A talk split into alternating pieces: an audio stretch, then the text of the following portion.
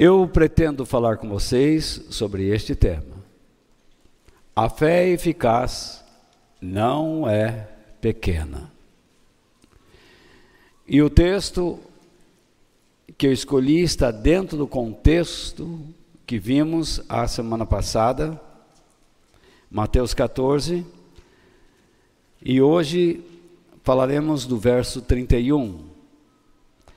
Imediatamente, Jesus estendeu a mão, segurou Pedro e disse: Como é pequena a sua fé. Por que você duvidou? Como é pequena a sua fé? Por que você duvidou? Então, Jesus disse a Pedro: Como a sua fé é ineficaz, Pedro?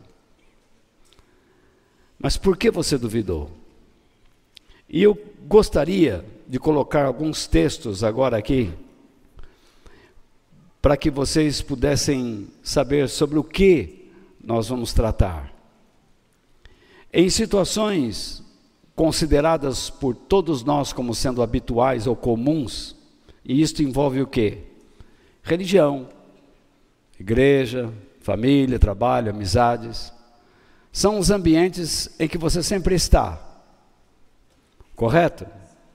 Ambiente religioso, a igreja, funções, enfim. Enfrentaremos tempestades ou distúrbios incomuns, como foi dito na semana passada.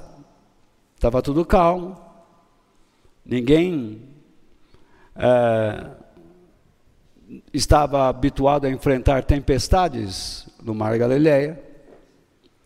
E ao longo de tantos anos, qual foi a última vez que você leu sobre uma tempestade tão violenta como aquela em algum jornal ou sobre pela internet alguma coisa? Alguém sabe? Porque não tem. Então, ali dá uns, como a gente fala no, interior, uns pé de vento, dá, mas não daquele jeito. Entendeu? São tempestades fortes de vento? Sim. Chega a mexer com a embarcação? Mexe, mas não daquela forma. Então, tudo aquilo ali foi algo sobrenatural. Então, continuando. Então, pela fé, quando nós estamos em meio a turbulências, nós recorremos a Deus, pois conhecemos o seu grande poder para nos salvar. E de fato, Portanto, a fé é o meio para conhecermos e desfrutarmos do poder e de todos os recursos do eterno. Então, veja bem, nós usamos a fé, tá? Porque ela é o meio. Então, nós temos fé na salvação de Deus e nós sabemos que a fé é o meio para desfrutarmos do seu poder salvador. Entretanto, saiba, aqui é importante que você entenda isso. Por quê? Teve alguns dias atrás, eu falei que a fé não é um dom de Deus. Eu recebi um monte de mensagens dizendo: não, a fé é sim, é sim, é sim. Aí eu tive que explicar a cada pessoa e então eu vou colocar aqui, aproveitar, só dar uma passadinha para você poder entender que a fé não é dom de Deus. Existe o dom da fé como dom do Espírito Santo, que qualquer hora eu vou explicar para vocês que aquilo é outra palavra, aquela é a palavra carisma, que no Velho Testamento significa luz, brilho. É a mesma palavra que Deus diz lá, e haja luz. Então, é, é uma coisa para ser bom num momento. Ela faz a divisão entre a escuridão e a claridade. Toda vez que se manifesta um dom do Espírito Santo, é porque os dons naturais, eles não podem, é, é, é, como fala, a, a reagir àquele poder que está atuando. Por exemplo, você precisa ter discernimento quando está conversando com alguém, porque você percebe que aquela pessoa muitas vezes é tem uma influência satânica e Deus te dá uma, um discernimento das palavras que ela fala de acordo com o que está escrito na Bíblia. Então o discernimento vem à sua mente pelo poder do Espírito Santo. É uma luz em um determinado instante que você precisa entendeu? É um dom que serve aos propósitos de Deus. Então, esse é um dom, tá? Completamente diferente do que o pessoal pensa que é o dom da fé. Mas isso eu, eu prometo a vocês que num tempo oportuno eu vou explicar direitinho, vocês vão se maravilhar com isso. Muito bem. Afinal de contas, é o meu dever me preparar para atender suas dúvidas e ajudá-los naquilo que eu consegui fazer. Então saiba, voltando ao nosso texto, saiba que Deus não lhe dá a fé salvadora, Ele não dá isso. Mas, eu coloquei o nós ali, desculpe, pensando em nós, falhou, tá? Mas Ele lhe dá a sua palavra. Então, por meio da fé no que ele diz, o que mais ele dá? A sua graça. Então vejamos, Deus nos dá a graça por meio da nossa fé. É o que está escrito aqui. Vocês conseguem ler? Consegue? Então vamos lá. Pois, veja bem, pela graça de Deus vocês são salvos. Qual é o meio para você desfrutar da graça? Ou alcançar a graça? Por meio da fé. Então o assunto de Paulo aqui é graça ou fé? Erraram. Qual é a ênfase aqui? É a graça. A fé não salva ninguém. Por meio da graça, vocês recebem o que de Deus? A salvação. Mas para vocês chegarem na graça, vocês precisam manifestar o que? Fé. Por isso, a graça, que é o assunto, não vem de vocês. De onde vem a graça? De Deus. Mas de onde vem a fé? De onde vem a fé? Não vem de Deus. Senão, a fé que você diz possuir seria perfeita. Não seria pequena. Não seria ineficaz.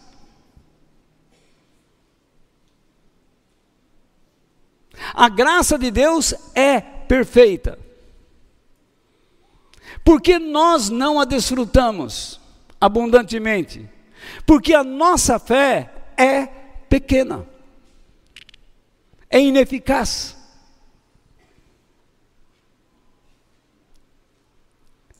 Isso é um exercício de leitura e observação.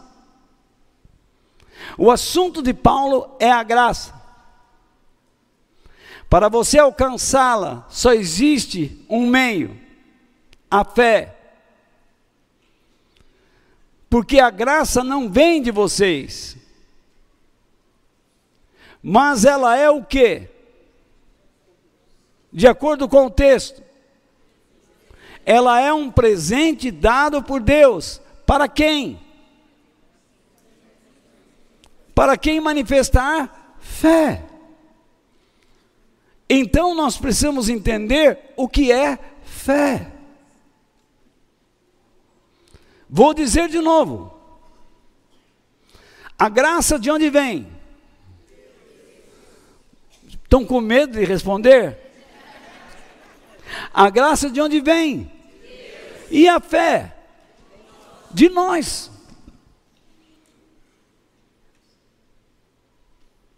Deus dá a graça a quem?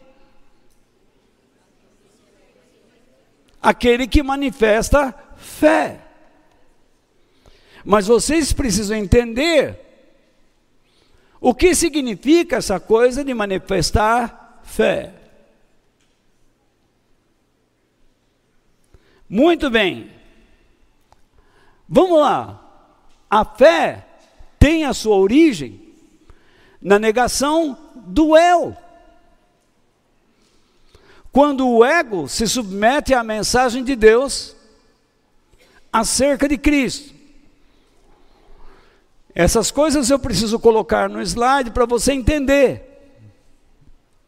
Porque nós sempre estaremos em situações de tempestades. E nós, nesta noite, procuraremos aprender como confiar em Deus e não abusarmos dessa confiança. Então, veja lá, quero que vocês leiam comigo de novo. A fé tem sua origem aonde? De onde vem a graça? De onde vem a fé? Como ela, como ela surge? Na negação do eu, quando o ego se submete ao quê? A mensagem de Deus acerca de Cristo, que é a mensagem, é a palavra de Deus. Percebe? Deus, Ele não precisa ter fé, Ele é. Eu sei que a nossa mente pequena não alcança essa dimensão. O seu nome é tão interessante, Yahvé, que é aquele que existe. Simplesmente assim, existente. Esse é o nome de Deus, existente. Então nós entendemos que aquele que sempre é, que sempre está. Veja como é interessante. Jesus disse: onde estiver, repare o tempo do verbo, onde estiver dois ou três reunidos em meu nome, eu estou sempre presente, no meio de vocês.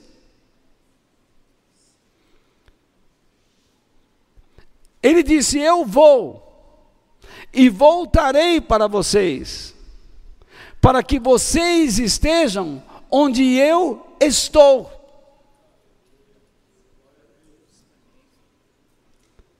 Para Deus não existe espaço e tempo. Ele é.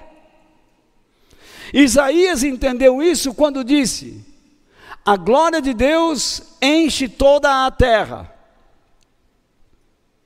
Mas por que as pessoas então não veem essa glória, essa grandeza? Porque não sabem enxergar. Porque a fé é pequena, é ineficaz. Então eu espero que a gente dê uns passos hoje para uma fé mais virtuosa, mais é, produtiva, que agrade a Deus. Então, veja bem, em toda a Bíblia, antes de Deus realizar seus poderosos milagres, nós nos deparamos com a sua palavra, suas orientações que geram vida, a fim de que confiemos no que ele diz. Então, Deus espera de nós o que? Confiança, obediência, fidelidade e perseverança ao que ele já nos disse. Toda vez que você observar um milagre na Bíblia, você notará que antes do acontecimento, Deus orienta o seu povo. Ele explica como as pessoas têm que agir. Ou se ele realiza o milagre, logo a seguir ele explica à pessoa como ela deve agir. Você vai notar isso, tá? Mas de qualquer forma, Jesus sempre dá uma palavra para que a pessoa creia. Vocês vão entender melhor. Vamos continuar ali. A fé vem como? Por ouvirmos. Não é ouvir só, é aceitarmos. Não é simplesmente escutar. Eu gosto muito da Bíblia em áudio. Mas você não pode colocar um áudio lá sem meditar. Isso não significa nada. O áudio te dá um conhecimento da palavra de Deus. Desde que você depois Volte aquilo que você está ouvindo para meditar. Do contrário, não há eficácia. Veja lá, a fé vem por ouvirmos, que é aceitarmos a mensagem divina, que é a palavra de Deus. Por meio do que? Da pregação, que é isso? Que anuncia a vontade de Deus em Cristo. E isso está onde? Em Romanos 10, 17. A fé, a fé vem pelo ouvir e ouvir a mensagem de Deus, a palavra de Deus.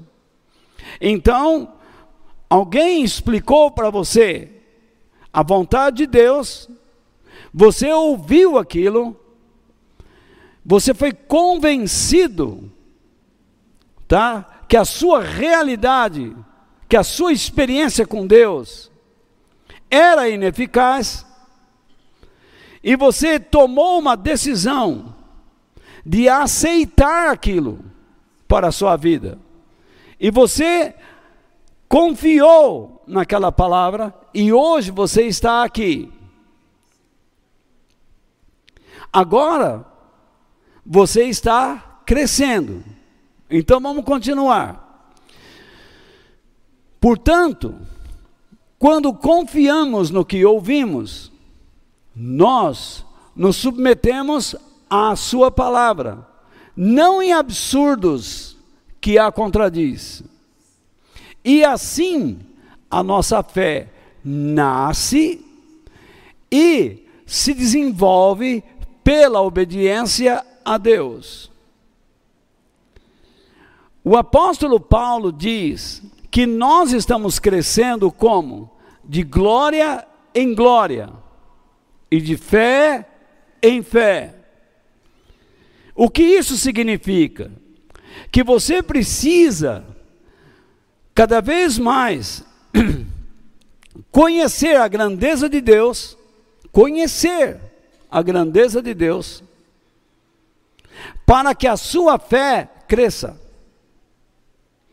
Quem não conhece a grandeza de Deus, a fé decresce, ou ela não cresce, ela morre, ela se torna ineficaz. Então, vamos lá, vou dizer de novo: você, como um cristão, precisa ter em mente e no coração guardar isso no coração a todo custo. Você é chamado para conhecer cada vez mais a Deus, isto é, a sua grandeza, porque isto fará com que a sua fé cresça. Mas a fé tem um motivo para crescer, e nós vamos tentar falar sobre isso um pouquinho hoje, tá? Então, veja lá. Entenda que a fé tem o sentido de qual é o sentido da fé? Confiança, obediência, fidelidade e perseverança. Então, essas atitudes, como que eu estou falando? Confiança, obediência, fidelidade perseverança, não são dons divinos, mas virtudes de, divinamente exigidas daquele que crê ou creu em Deus, a fim de viver uma vida abençoada por Ele. O que é que diz em Hebreus 11:6? Sem fé é impossível agradar a Deus. Deus lhe daria alguma coisa que não o agradasse? Se a fé fosse um dom de Deus, você não agradaria a Deus? O Espírito Santo, por acaso, ele agrada a Deus, mais a Deus ou a mim? A Deus. Como é que eu faço para agradar a Deus? Submetendo-me ao Espírito Santo. Não é isto que Paulo fala em Gálatas?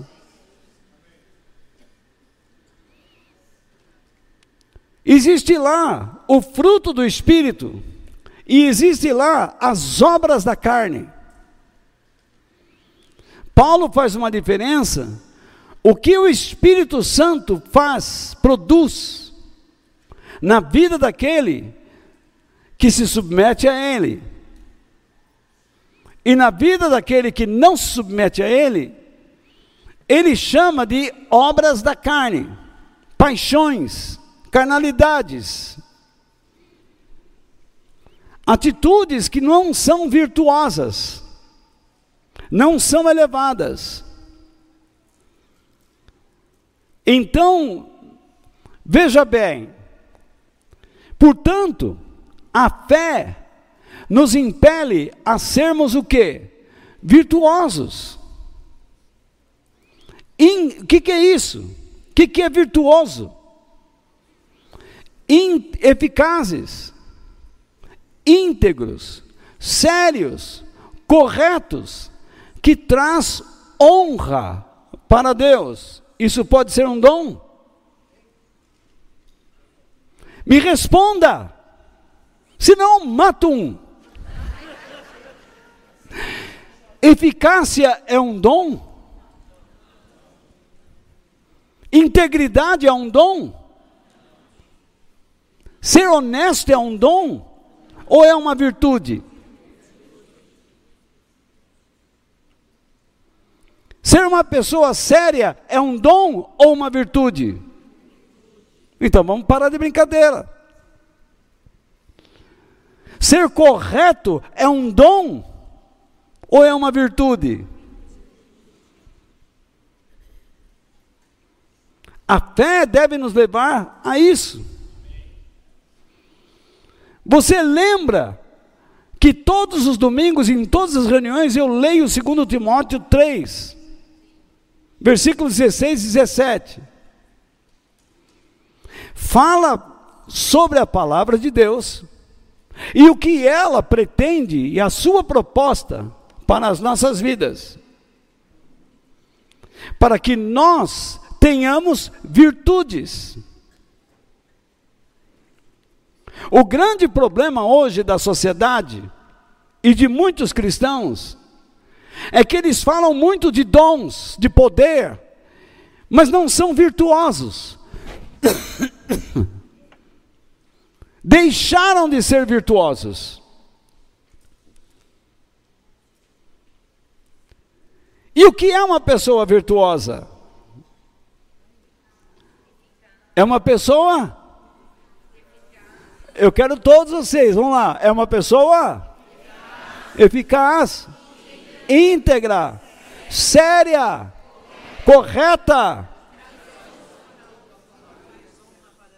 que traz honra para Deus. quando nós estamos falando de cristãos. Por quê? Quando nós falamos de uma pessoa eficaz, íntegra, séria, correta, e paramos aí, isso é dever de uma pessoa que tem uma boa moral. Isso é dever. No entanto, quando nós acrescentamos, quando eu acrescentei que traz honra para Deus, é porque então esta pessoa se tornou cristã. A sua eficácia, sua integridade, seriedade, correção, honestidade, ela sim vive para honrar a Deus. Até mesmo na escolha de suas amizades, suas conversas. Ela vive para honrar a Deus. Um filho honra seu pai e sua mãe para honrar a Deus. Um pai se sacrifica para educar seus filhos, o pai e a mãe, para honrar a Deus. Você trabalha para honrar a Deus. Você se casa, namora, noiva, para honrar a Deus. Nós estamos aqui para honrarmos a Deus.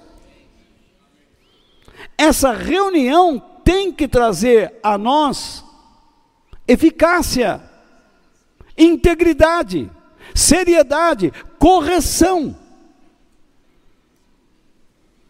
Porque nós queremos viver para a glória de Deus.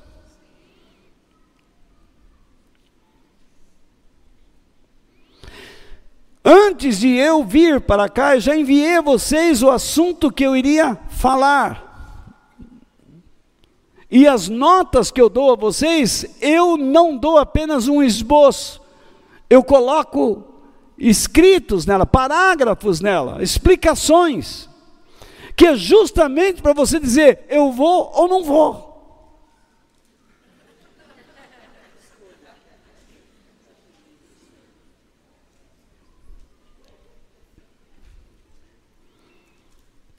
Quando nós perdemos o sentido da fé, do que ela significa, como confiança, fidelidade, perseverança, obediência. Crença também, porque eu posso dizer, a minha fé é cristã. É um, é um sinônimo para crença. Quando nós perdemos o sentido da fé em Deus, para confiarmos, adorarmos, servirmos a Ele e obedecê-lo, nós podemos também perder o sentido da Sua presença. Se você não entende o que é fé, quando você estiver numa situação terrível, você não tem noção da presença dele. E se quer da vida que Ele projetou para você. Então, muitas pessoas, quando estão numa situação difícil, elas procuram um livramento, mas não procuram um meio, um modo de agir. Porque elas não querem entender o que Deus quer realizar através da vida dela. Ela procura todos os meios para se livrar do problema, mas não faz uma introspecção para conhecer a sua realidade espiritual. Por isso, muitas pessoas, quando não entendem a fé, se tornam pessoas vazias, incrédulas, depressivas e desanimadas. Mas estas mesmas pessoas, elas não perdem o seu ânimo para os seus negócios, para os seus interesses pessoais. É por isso que na igreja nós encontramos pessoas que, quando vêm para a reunião, comparecem como por hábito. Isso demonstra o seu desânimo, a sua indiferença para as coisas de Deus. Mas quando saem, falam, se divertem, riem. E amanhã levantam cedo e estão na batalha e lutam. É um ânimo. Que Deus fica com ciúmes.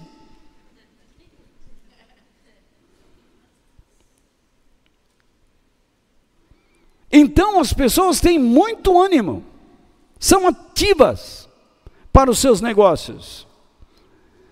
Mas Deus diz: que pena. Nas suas atividades e nos seus caminhos, vocês não me reconhecem. Vocês não me colocam lá.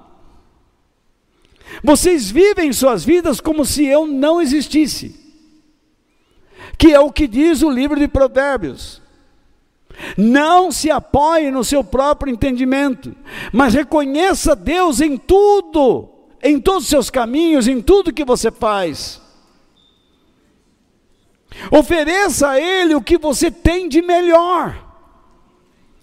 Ele endireitará os teus caminhos e Ele trará a você a cura. a solidez, a prosperidade. Todos nós aqui queremos ser firmes, bem-aventurados, felizes, abençoados por Deus. Então, que nós tomemos cuidado. Porque as pessoas que não reconhecem Deus nos seus caminhos, nos seus negócios, nas suas atividades, justamente são pessoas fracas, pessoas de pequena fé. Agora, vocês estão comigo ainda? O assunto que eu vou tratar é sério. Eu já preguei sobre essa passagem muitas vezes, mas nunca como vou fazer hoje. Porque ao longo da semana, eu peguei esse texto e fui lendo, lendo, lendo, lendo. Não parei de ler. Não parei. E eu notei algo estranho. Isso mexeu com meu coração e eu vou compartilhar com vocês. Então, a primeira coisa que eu quero que vocês guardem é a fé, ela tem origem em quem? Em quem? Em nós. E a graça? Como se origina a fé? Como ela se origina? Pelo que você ouve a palavra de Deus, confia nela, mas o que significa essa confiança? Submissão, mas eu te dei no ponto 1. Um. Isto é o que? Um sacrifício do eu. E o que é esse sacrifício? É a submissão do que? Do ego, do ser a mensagem de Deus. Deus fala com você e você abaixa a cabeça e diz: Amém, Senhor. Não precisa falar mais nada, tudo já está dito, porque Ele é o Senhor. Aqueles que falam da soberania de Deus deveriam entender que Deus realmente é soberano.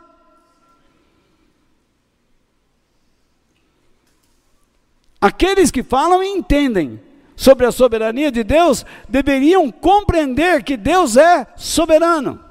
Nós, como filhos de Deus, precisamos compreender que Deus é soberano. Quando Ele diz algo, aquilo é a verdade, é um absoluto.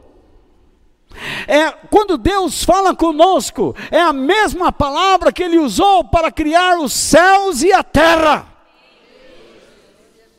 Quando Deus fala com você, Ele está criando algo novo, algo que não existe na sua vida, e a partir da sua submissão passará a existir.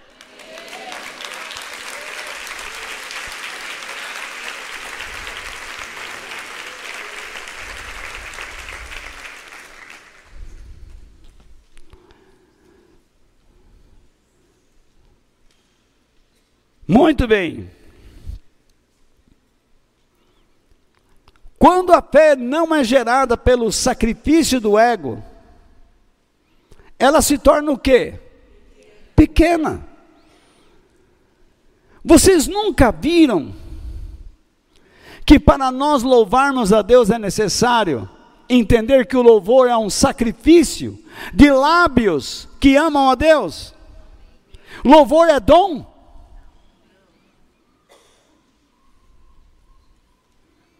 Não.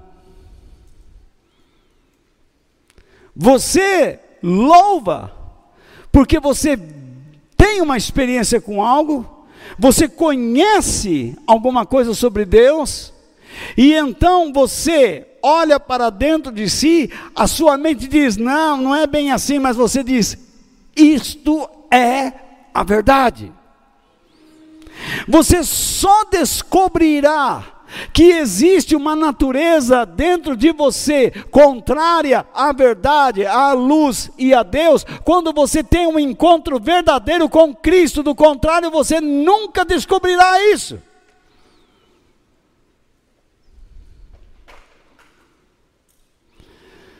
Vou dizer de novo,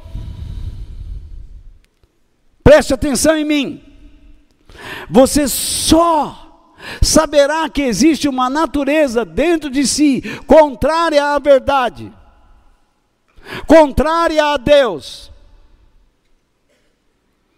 Quando você tiver um encontro verdadeiro com Cristo e aceitar a sua mensagem, se submeter a ela e fizer com Ele um, uma aliança moral e espiritual, Aí você vai saber que dentro de você existe uma natureza que você deve combater. E essa luta é constante, terrível. Então, uma pessoa pequena ou fraca na fé, que não sacrifica o ego, para o bem do reino de Deus, sempre age de modo duvidoso.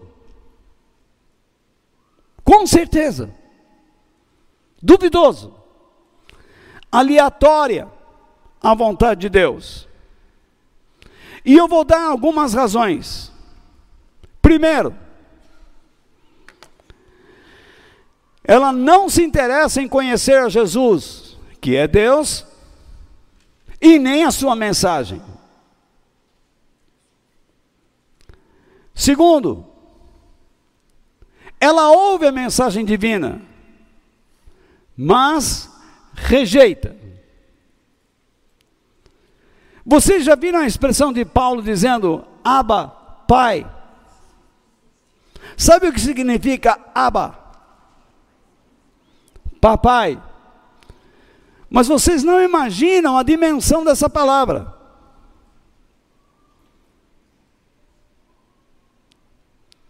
Quando Paulo fala Abba, Pai, Abba, Pai, ele está dizendo o seguinte: Papai. Porém, o significado dessa palavra é muito mais amplo. significa casa do papai. Além disso, essa palavra significa o pai como instrutor, como professor. Quando você está na presença ou na casa do Pai, você está na sala de aula do Pai, que é o instrutor.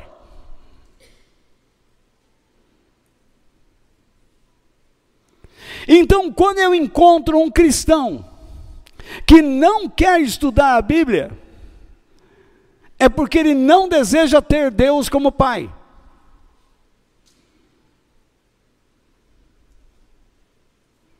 Ele não quer ser instruído na palavra do Eterno, que gera vida. Porque toda a instrução do Pai é para gerar vida.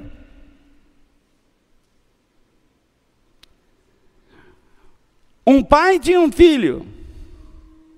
E o filho chegou em casa e disse assim: Minhas notas de matemática estão lá embaixo. E o pai disse: Como? E o filho disse: O professor não sabe ensinar. Então o pai foi na escola, chamou o diretor. Meu filho está indo mal na aula de matemática porque o professor não presta. O diretor chamou o professor. Aqui está o pai de um aluno reclamando de, do senhor. Então o professor disse: interessante, só ele vai mal, os outros vão bem.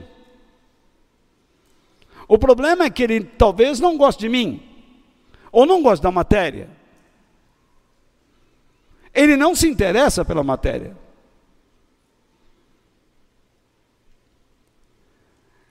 Vamos convir que isso ocorre.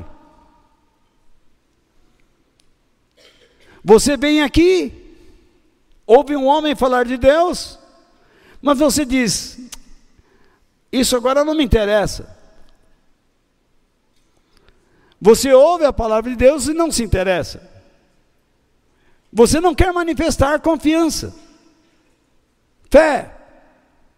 Ou então, você vem aqui há muito tempo e já se acostumou, se tornou um ambiente habitual. Aí, quando a palavra de Deus vem, ela gera um clima sobrenatural na sua vida. E você sabe que ao mesmo tempo Satanás vem e gera outro clima espiritual, sobrenatural ao mesmo tempo.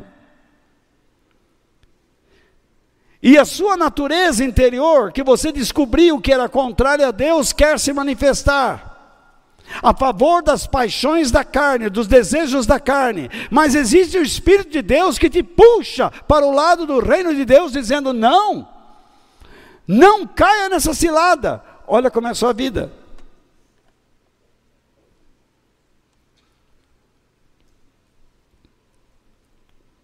Por isso eu digo que você precisa se interessar em conhecer Jesus. E a sua mensagem. E não rejeitá-la. Pare de dizer que você não entende, porque entende. Você não quer. Você lembra o que Isaías disse?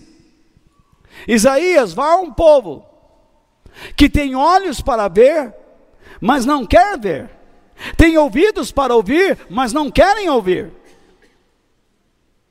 E Jesus falou a mesma coisa em Mateus 13 e Marcos 4. Quem tem ouvidos para ouvir, ouça. Então, uma pessoa que age de modo duvidoso, com uma fé pequena, ela crê em Jesus, mas por não conhecê-lo como deveria, duvida da sua mensagem. Se você não tem conhecimento do caráter de uma pessoa, você duvida. Não é assim? Como é que fica essa história de você estar numa escola e chega uma pessoa para você, um rapaz, fala, vamos ficar, e você logo diz, vamos. Você não conhece o caráter dele ou dela. Então, para o cristão, não existe isso. Isso está errado. O cristão não fica, ele cria um relacionamento para honrar a Deus. Lembra a fé? A fé nos leva a virtudes.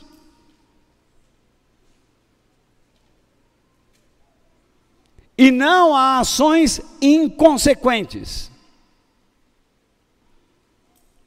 Então veja lá, mais.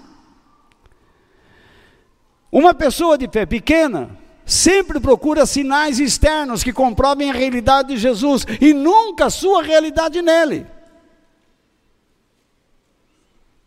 Eu estou cansado de ver cristãos dizendo assim: Senhor, se és tu, me dá um sinal. Eu acho que você já viu isso também, porque eu já pratiquei isso. Não foram poucas as vezes que eu peguei a Bíblia e disse assim: Senhor, se é o Senhor que está falando, eu vou abrir a Bíblia e vai acontecer agora. E a hora que eu bato hoje, olho lá, hoje te mandarei para o inferno. Aí eu, não é para mim não. Não é isso não, não é. Aí eu tento de novo. Quando você ora a Deus e Ele ainda não falou nada, não mostrou nada, não faça nada. Faça simplesmente o que você já sabe. Pratique o que você já ouviu. Porque no caminho você encontrará a resposta.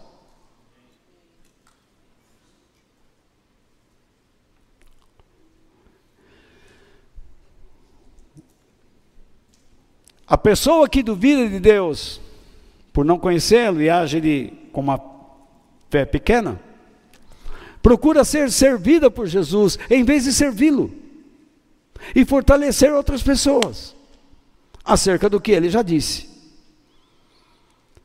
É uma pessoa que o tempo todo está pedindo, pedindo, pedindo, pedindo, mas ela nunca está preocupada em fortalecer outras pessoas. Ela não vive em função do grande mandamento de Jesus. Amarás ao Senhor teu Deus e ao teu próximo. E o Evangelho diz: orem uns pelos outros, confortem uns aos outros, animem uns aos outros, carreguem as cargas uns dos outros, Chorem uns com os outros, alegrem-se uns com os outros, animem uns aos outros, amem uns aos outros. O Evangelho é um L. E você está observando aqui, ó, o L.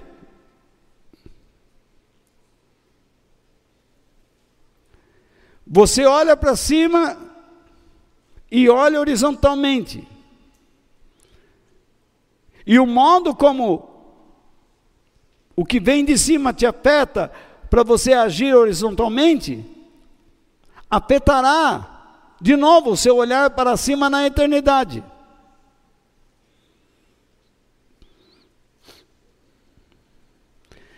Então, tudo que. Ah, falta uma ainda. Uma pessoa que age duvidosamente, direciona a fé para a satisfação dos seus interesses e não para os de Jesus, que é Deus. Ela não se preocupa com o reino de Deus, mas só com os seus interesses. Eu entendo que uma pessoa que ainda não tem uma intimidade com Deus vá a uma igreja para receber oração. E nós vamos orar por ela. Ela vai a um grupo pequeno, A igreja, poxa, vamos dar amparo a essa pessoa. Mas nós não podemos dar a ela uma promessa falsa. Dizer que se ela tiver fé, ela vai receber tudo o que quer. Porque a nossa experiência já diz que não é assim. Nós devemos orientá-la sobre a verdade de Deus.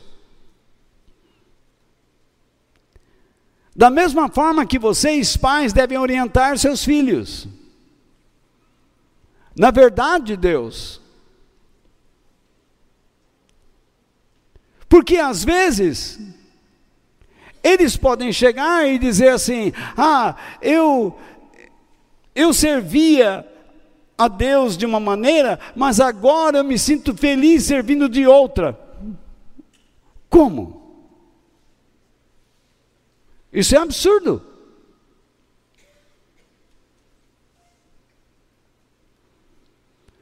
Se você serve a Deus, você sempre é feliz. Porque a Bíblia diz: Feliz aquele que tem fome e sede de fazer a vontade de Deus.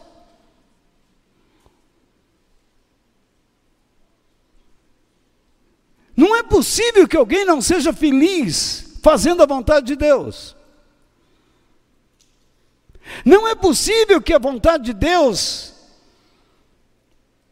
tenha facetas. Mas eu entendo perfeitamente que a vontade de Deus torna pessoas infelizes, porque a vontade de Deus as agride. Porque a vontade de Deus exige fé. E a fé exige o que? Sacrifício do eu. A submissão do ego. Aquilo que Deus está pedindo, falando. Quando você estiver numa situação difícil, lembre-se dessa listinha que eu dei agora. Porque essa lista define as atitudes de Pedro.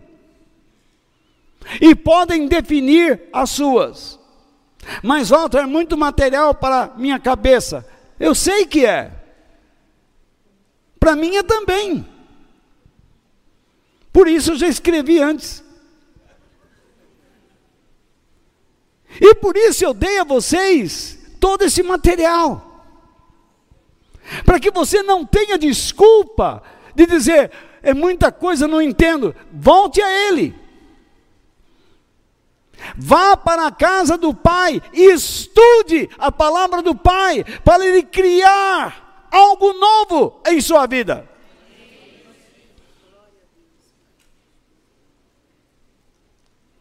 Bereshit para Elohim. No princípio criou Deus em hebraico.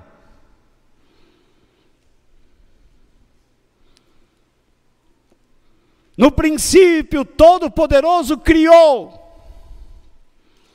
Hoje pode ser o início de algo novo na sua vida, de uma experiência nova.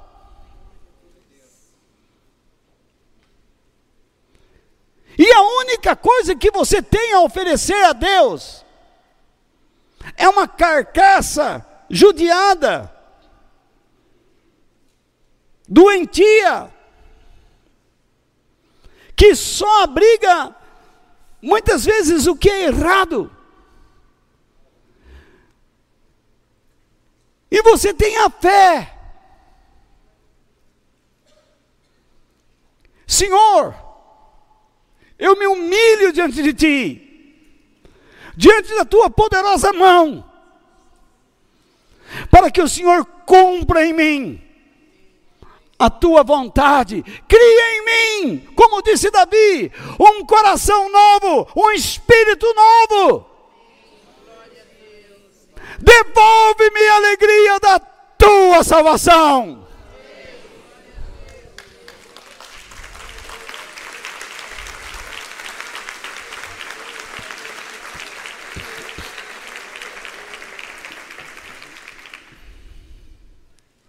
Foi a recomendação de Jesus para todos?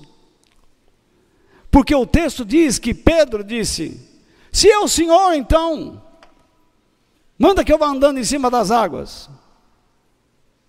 Ele precisava pedir isso. Você saberia me responder por que não?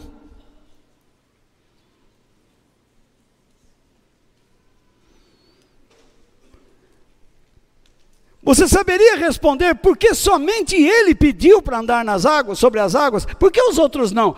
Por que ele não falou assim, Senhor, mande que nós vamos de carreirinha?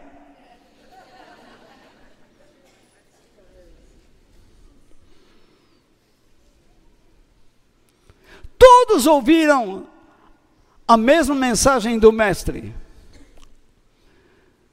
mas só Pedro duvidou. E não reagiu a ela com fé. Eu já preguei sobre esse texto, ele diz assim: se você tiver fé, você vai andar nas, sobre as águas. E é verdade.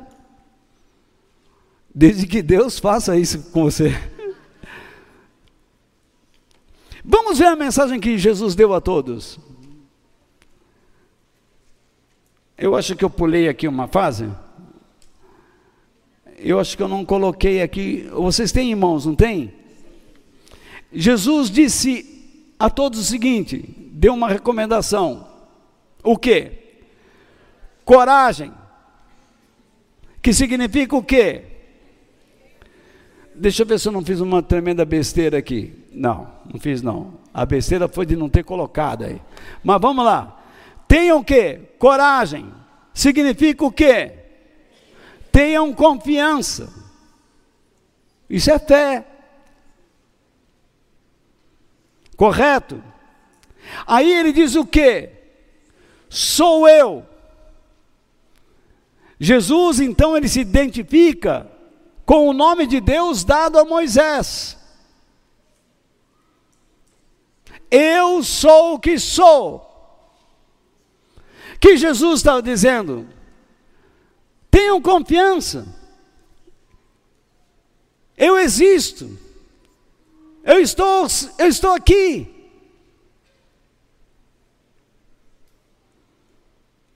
Ele está dizendo: Eu estou aqui. Tenham confiança. Eu sei que as pressões são grandes. Mas é o que Deus disse naquele momento. Eu não sei o que Deus dirá a você nos seus tormentos. Mas tenha confiança, Ele está lá.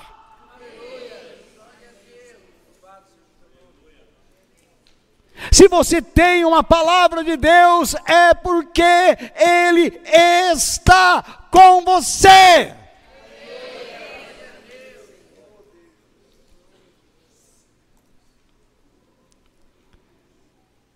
E ele disse mais: Não tenham medo. O que isso quer dizer? Não se deixem aterrorizar pelos sinais estranhos que lhes causou surpresa que estão acontecendo aí. Tudo estava bem, virou de perna para o ar, e agora vocês estão surpresos, aterrorizados, vocês estão pensando em morrer. Não fiquem assim. Eu estou com vocês.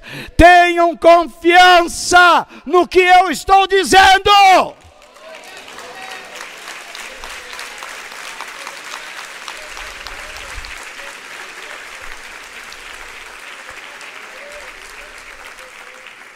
Você vê os torpedos de Deus. Como é bacana estudar a Bíblia. Debaixo do poder do Espírito Santo. O coração vai queimando. Garanto que alguns estão dizendo assim: eu precisava ouvir isto nesta noite. Deus está falando comigo. Esse cara conhece a minha vida. Eu não conheço a tua vida, mas aqui está aquele que sempre é e conhece você em toda e qualquer situação.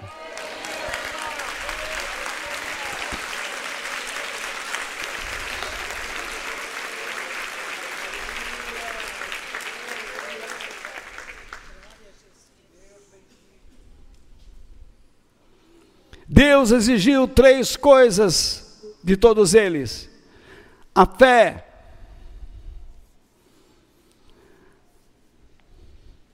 certeza da Sua presença, que eles não permitissem que seus pensamentos os conduzissem ao terror,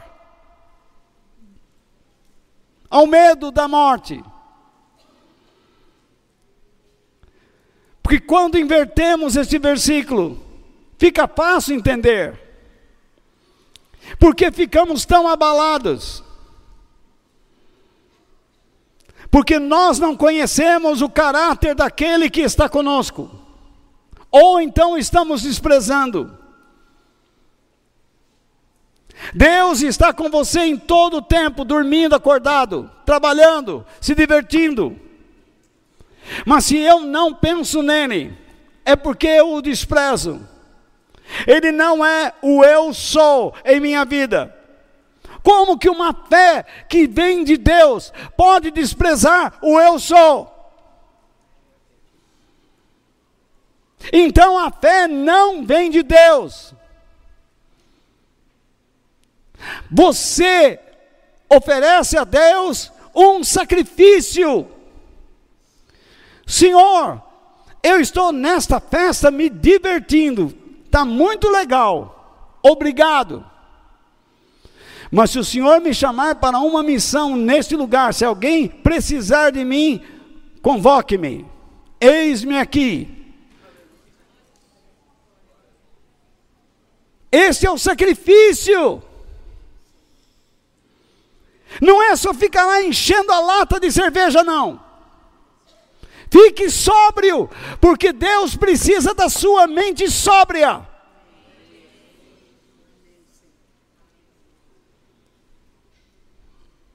Divirta-se de um modo correto, sério, honesto, que traga louvor e alegria e grandeza a Deus.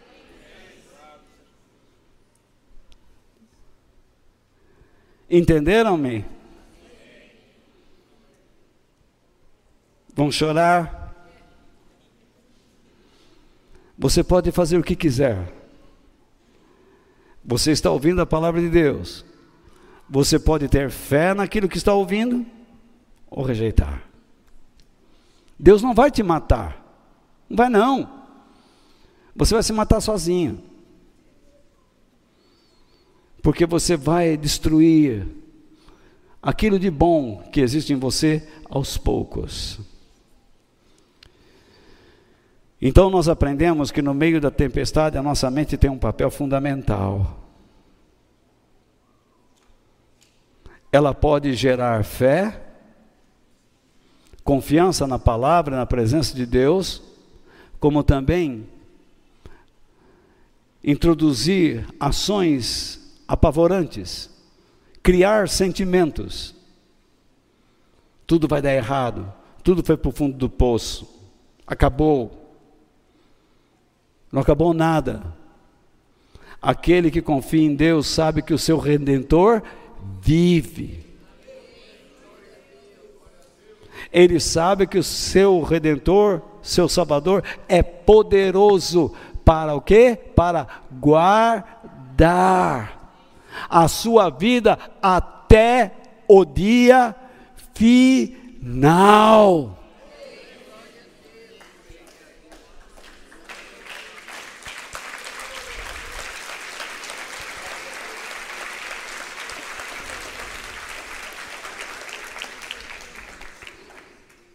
Meus irmãos, eu tinha tanta vontade de ser uma bênção para vocês nesta noite. Eu fico doido quando eu estou. Assim, não é bem essa palavra. Eu levanto muito cedo. Então eu começo a estudar a palavra de Deus. Eu entro para dentro da casa do Pai. E digo, Pai, me instrua, seja o meu professor. E eu fico olhando para aqueles textos, às vezes eles se embaralham um pouco, às vezes eu me desconcentro, e eu peço desculpas ao Pai e volto. e vou de novo, cavocando, cavocando, cavocando. Porque eu digo a Ele, e isso vou dizer a vocês com toda a sinceridade: Deus, eu estou preparando isto primeiro para te honrar. Segundo, para fortalecer aqueles que te amam, que comparecerão no domingo para ouvir este servo de Deus. Faça com que eu me esconda, que eu diminua e que o Senhor cresça. Eu quero muito que estas verdades que eu estou dando a vocês sejam grandes demais a ponto de levá-los a retornar a elas, a ponto de levá-los a ouvir de novo tudo que está sendo dito aqui, para que de alguma maneira o seu coração se inflame e absorva cada vez mais a grandeza do Deus que você crê. Você não imagina o quanto Ele é grande.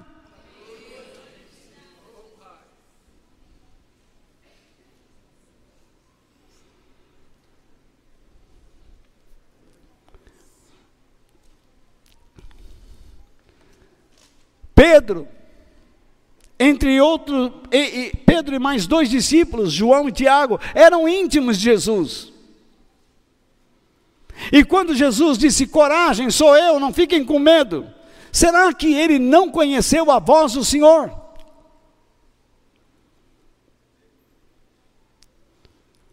Se você anda comigo e é íntimo, Quando eu falar com você, você conhecerá o timbre da minha voz.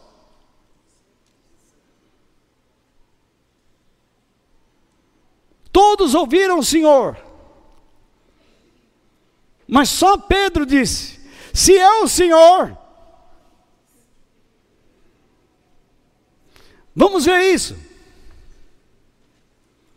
A fé que é fraca ou pequena, como a de Pedro, nunca se sustenta. Eu pergunto: você quer ter uma fé que se sustenta? Ou uma fé que não se sustenta?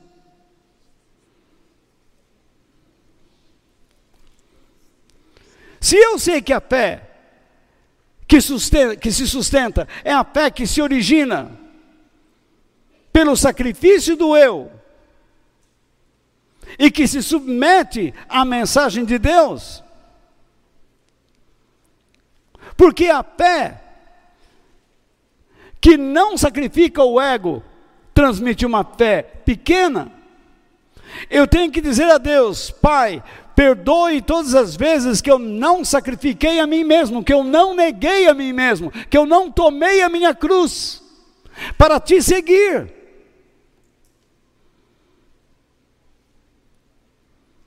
Perdoe-me, Senhor, porque eu fui tão orgulhoso para fazer as coisas do meu jeito. Você se lembra Moisés? Deus havia plantado no coração dele desejo de ser libertador do povo. O que ele fez? Matou um Egito, entrou no meio do povo, já começou a discutir com as pessoas, dizendo quem era o juiz, quem não era. Foi parar no deserto. E chegou lá. Ele disse: Senhor, o senhor está pedindo que eu volte lá para falar com eles? Sim. Mas não vai dar não. Por que não? Ih, eu já tentei fazer isso, vai me expulsar de lá. Mas volta lá. Mas o que, que eu vou dizer para eles? Como é que eu vou chegar lá para eles e falar assim: quem me mandou aqui? Quem te mandou aqui? Vão perguntar. Você diga a eles o meu nome. O eu sou te enviou.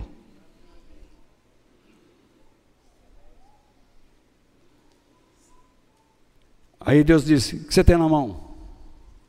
Um cajado. Joga ele no chão. Põe a mão no peito. Por que esses sinais? Porque Moisés tinha uma fé pequena. E agora ele ia conhecer a grandeza de Deus.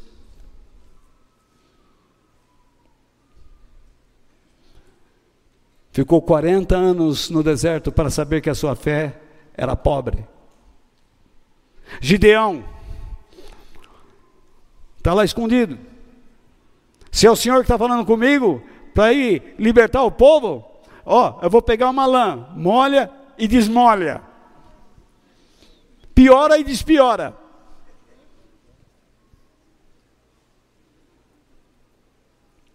Por que ele pediu sinal?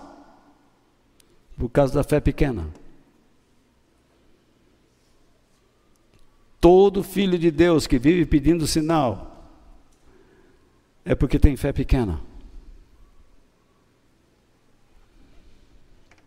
Já viu esses cristãos dizendo assim: se você sentir paz, pode ir, vai, quebra a cara. Isso é o tipo de fé que não se sustenta. Porque Deus não fala de paz para você resolver seus problemas pessoais. A paz que ele fala é para você resolver a sua briga com Deus. Pare de brigar com Deus, aceite a sua aliança e vive em paz com Ele. Essa é a paz. Em nenhum lugar da Bíblia está dizendo assim: você vai comprar uma casa, procure ver se você tem paz. É lógico que você vai buscar a paz. Você gostou daquilo, você quer aquilo. Você está olhando uma moça feia ou uma bonita, qual que você sente paz? ou então um bonitão e um feio, em quem você sente paz? Você olha um camarada, ele perdeu a orelha decepada, um olho está vazado, ele está com algodão com sangue numa das narinas. Ele tem um problema estomacal que ele lhe dá mau hálito. Do outro lado, você tem um príncipe. Porque você vai sentir paz.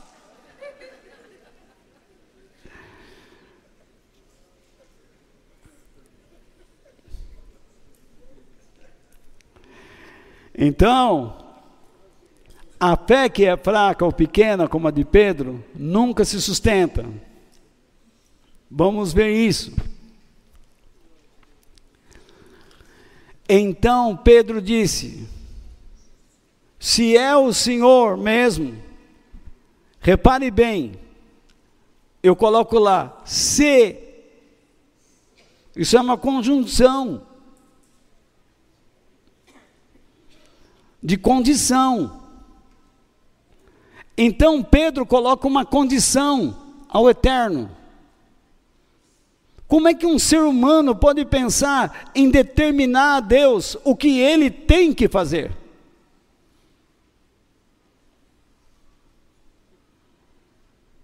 Se é o Senhor, o que ele diz? Mande. Que petulante. Mande que eu vá andando em cima da água até onde o Senhor está. Ele já termina tudo. Como se ele fosse importante. Jesus está lá para salvar todo mundo e ele lá, querendo agora se exibir.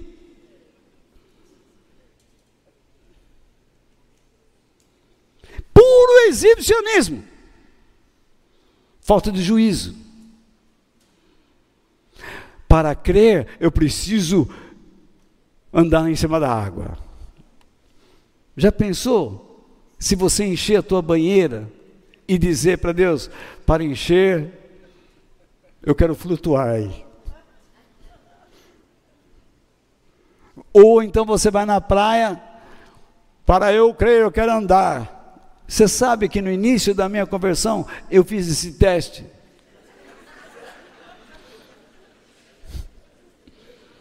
Eu disse, Senhor, em nome de Jesus, eu creio que eu vou andar em cima da água. E eu tentei umas cinco, seis vezes, porque era ensinado que se você tiver fé, você faz. E a fé não é isso. A fé te leva a virtudes, a obediência.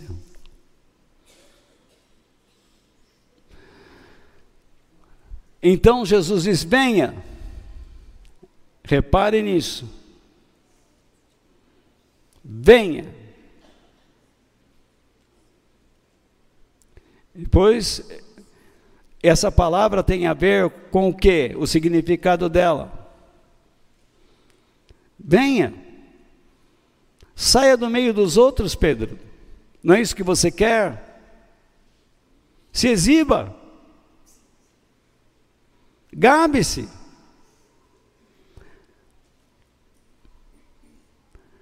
Então, Jesus não proíbe ninguém de ir a Ele. Mas se você vai a Ele de maneira errada, você cai pelo meio do caminho. Quantas pessoas nós conhecemos que começaram a andar com Cristo e não estão mais? Venha, respondeu Jesus. Pedro saiu do barco e começou a andar em cima da água em direção a Jesus. Está tudo dando certo. Porém, ai, porém, há um caso diferente. Quando sentiu a força do vento, ó, ficou com medo e começou a afundar. Veja, Pedro disse: Senhor, se é o Senhor mesmo, mande que eu vá. Pedro não saiu enquanto Jesus não deu uma palavra. Venha. E ele acreditou no que Jesus disse. E ele andou. Mas a construção da sua fé era errada. Não partia de um sacrifício do eu para um propósito maior. Era um propósito para se exibir. Eu sou melhor que os outros. Basta você olhar isso de modo psicológico e você vai ver um homem com problemas psicológicos que precisa ser curado. Só tem um jeito: dá corda para ele.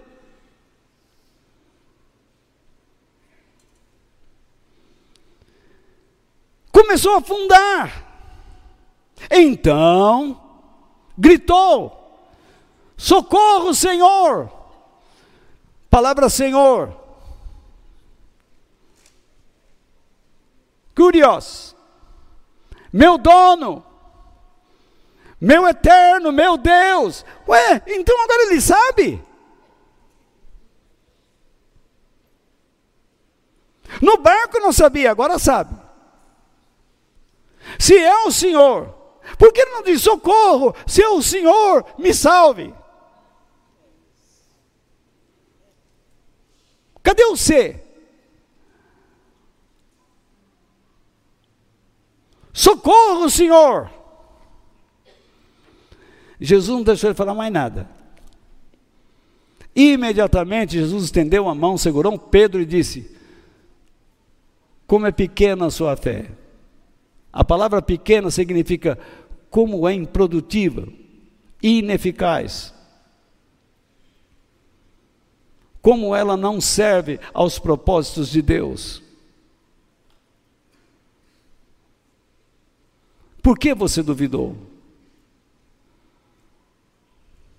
Então, os dois subiram no barco e o vento se acalmou. Quando Jesus veio e disse: Coragem, sou eu, não tenho medo, não era para ter a tempestade terminada ali? Por que ela continuou? Porque um deles quis se exibir. E todo mundo ficou olhando para ele e ficou quieto. Ninguém falou, Pedro, para com isso. O mestre já deu a palavra. Quando você fica ouvindo conversa fiada de pessoas exibidas, o que acontece? Tempestades continuam na sua vida e na vida de outros. Corta o papo.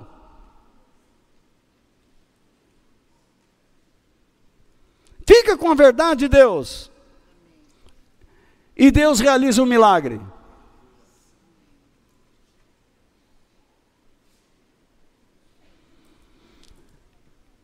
Quando Jesus entrou no barco com Pedro, a tempestade acabou. Carmou? Carmou. E os discípulos adoraram Jesus. Adoraram, porque Ele é Deus. Somente Deus pode receber adoração. De fato, disseram eles, o Senhor é o Filho de Deus, o Messias. Então, vamos terminar. Se é o Senhor, mande. Todos sabiam como deveriam se comportar. Eles já tinham a palavra, mas Pedro não. Pedro quis se exibir. Então, eu coloco nove lições que nós podemos aprender com Pedro. Só vou colocar aqui para vocês lerem e vamos terminar. De novo eu não coloquei ou não entrou? Vocês têm aí? Ah, muito bem. A fé pequena demonstra o quê? Falta de conhecimento da pessoa do eterno. Você não tem conhecimento de Deus, não tem fé. Porque a fé exige aprendizado. Exige que você ouça, leia, aprenda algo. Tem gente que diz assim, que negócio, é, quem vem lá da roça, lá do fundão mesmo, fala assim, você vai subir nesse negócio que, que avua? Avua, para quem está vendo lá, é, que voa. Então, a pessoa fala, pô, mas ele avua mesmo? Voa. Mas como, homem? Esse trem de voar é só de passarinho. Não, isso aí voa. Ele liga o motor lá, tem todo um complexo de, de né, daquela coisa que só o Jorge sabe explicar esse negócio, a aerodinâmica lá, e então o avião sai do chão. Fica de olho aí, você vai ver um saindo, ó. Mas você acha que eu posso entrar num trem desse aí mesmo? Não vai cair? Raramente cai. então, vamos lá. Ele entra. Ele viu, ele falou com outras pessoas, ele acreditou e entrou. Ele ficou com medo? Ficou, mas ele aceitou, ele se submeteu e voou. Da próxima vez, ele entra novamente e vai. Então, Pedro deveria obedecer ao que Jesus proferiu a todos. Me acompanhe aí. Mas em vez disso, ele determinou o que? Um caminho. Qual era o caminho que ele determinou? Que o levaria a crer? Andar nas, sobre as águas. Ele disse: Se o Senhor me fizer andar nas águas, eu creio. E ele então, com isso, desprezou o que Jesus já havia dito. Você recebe uma palavra de Deus aqui, aí começa a ir para cá, para lá, para lá, para lá, falar com esse, com esse, com aquele, e começa a ouvir um monte de coisa e despreza aquilo que Deus tem para a sua vida.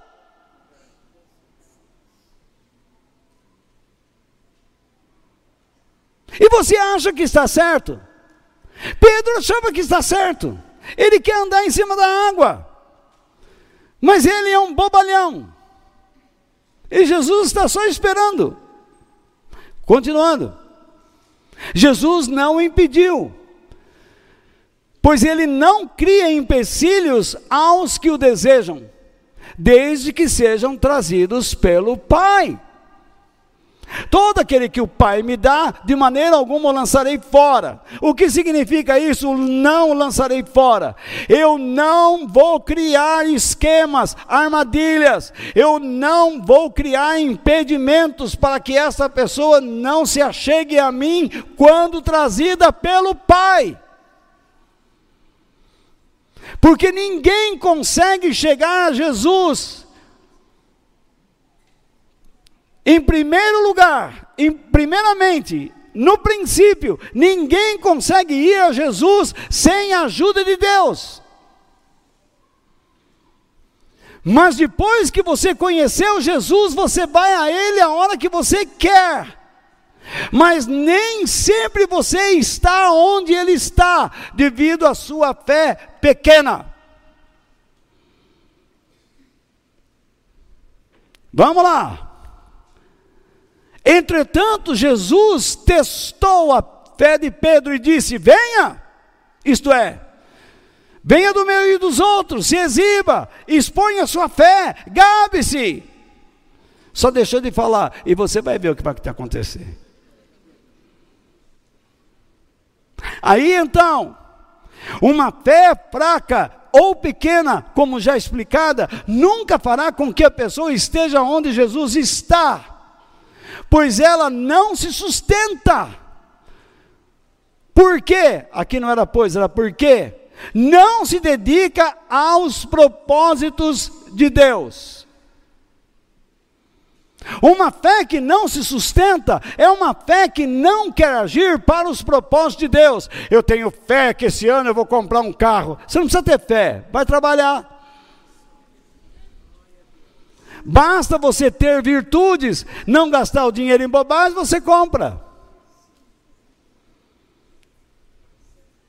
Agora, esse ano eu tenho fé que eu serei um servo de Deus. Ah! Aí você precisa da ajuda do Espírito Santo, você vai ter que entender que a virtude vai exigir uma porção de coisas para você honrar a Deus e se preocupar com o céu e com aqueles que estão sobre a terra. Sacrifício. Todo mundo se sacrifica. Você se sacrifica para trabalhar, amanhã você vai sair, levantar com um frio danado. Você vai sair agora que vai tomar um jato de, de vento frio no, no, nas ventas aí.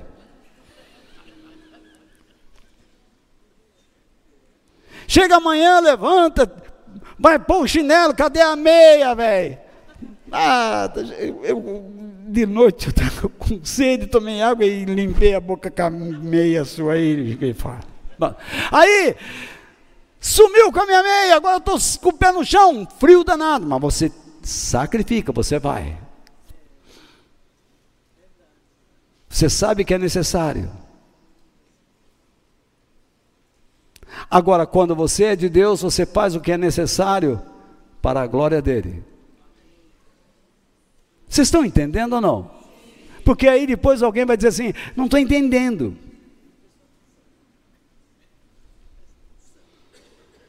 Duvido que você não esteja entendendo. Duvido. Então veja bem: a fé que é pequena não engrandece a Deus, senão aquele que produz.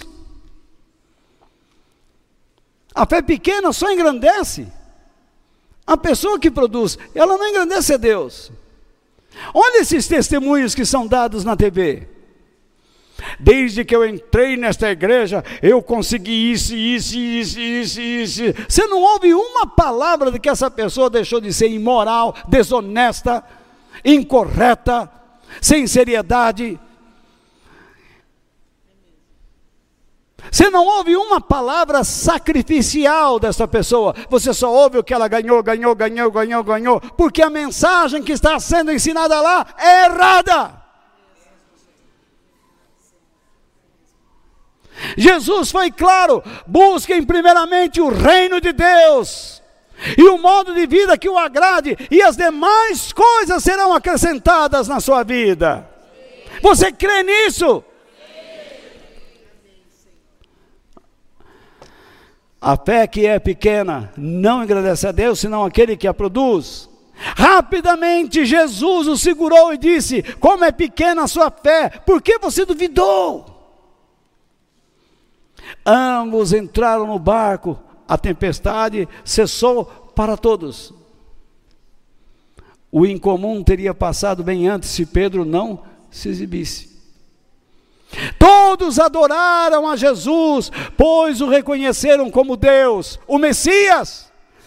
pois somente o Eterno é que deve ser adorado como o único e verdadeiro Deus. Ouve Israel, o Senhor nosso Deus é o único Senhor. Não terás diante dele outro Deus, não os adorarás, não farás para ti imagem de escultura, não se dobrará a elas.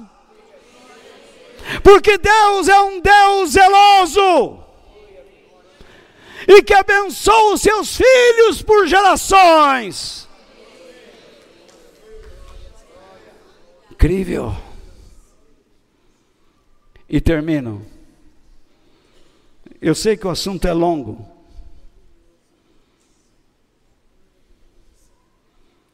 E me preparei mesmo para isso. O porquê de Jesus a Pedro deve nos levar a questionamentos finais. Por que você duvidou? Irmão, por que você duvida? Se você olhar para trás, você vai encontrar sentido das suas dúvidas e como sair delas. Mas aí está. Que outras perguntas eu faria? O que está oculto nesse? Por que você duvidou? Pedro, quando? Onde? Como? Ou por qual razão você duvidou? Como é que se deu? Como é que se deu a sua dúvida? Ô oh, senhor, eu olhei para os ventos aí, sabe como é que é? Na moral, né? Aí o pai não aguentou, entendeu? Aí eu comecei a afundar. Jesus, não, não foi assim não. Onde foi? Foi aqui no mar, na frente do Senhor, o Senhor está vendo. Afundei. Não, não foi aqui. Por qual razão você afundou? Eu já disse. Eu tirei os olhos do Senhor e. Não, não foi isso. Você começou a afundar antes de sair do barco. Quando você não ouviu o que eu disse. Quando você não guardou o que eu disse. quando você desprezou minha presença. Você preferiu ouvir a voz do medo à voz de Deus. E é isso que o diabo quer fazer na sua vida hoje, meu irmão. Ele quer fazer você ouvir a voz do medo, tornar sua fé ineficaz, pequena. E aí vem alguém dizendo assim: não se preocupe, você tem o dom da fé. Logo ele vai se manifestar. Não vai, porque não existe. Se você não conhece a palavra de Deus, você não tem discernimento, discernimento do que é Deus, o que é diabo, do que é céu, do que é inferno. Você não sabe nem para que serve uma igreja, se você não tem conhecimento de Deus. Você pensa que igreja é lugar para se divertir. Mas, como eu disse para você, igreja é um momento onde você entra em coletividade na casa do Pai, na presença do Pai, para tê-lo como seu instrutor. E o que Deus nos disse hoje,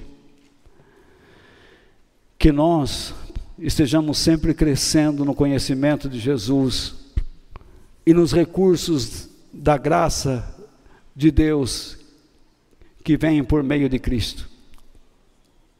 Que a nossa fé agrade a Deus e que ela nos ajude a servi-lo, servir aos seus propósitos, aos seus planos, à sua vontade. É essa fé que será sempre eficaz e fará com que nós estejamos sempre onde Jesus está. Por isso que Paulo diz: Eu aprendi a viver contente em qualquer situação, porque eu posso todas as coisas naquele que me fortalecerá. Ou naquele que me fortaleceu? Não. Eu posso todas as coisas naquele que me fortalece. Agora.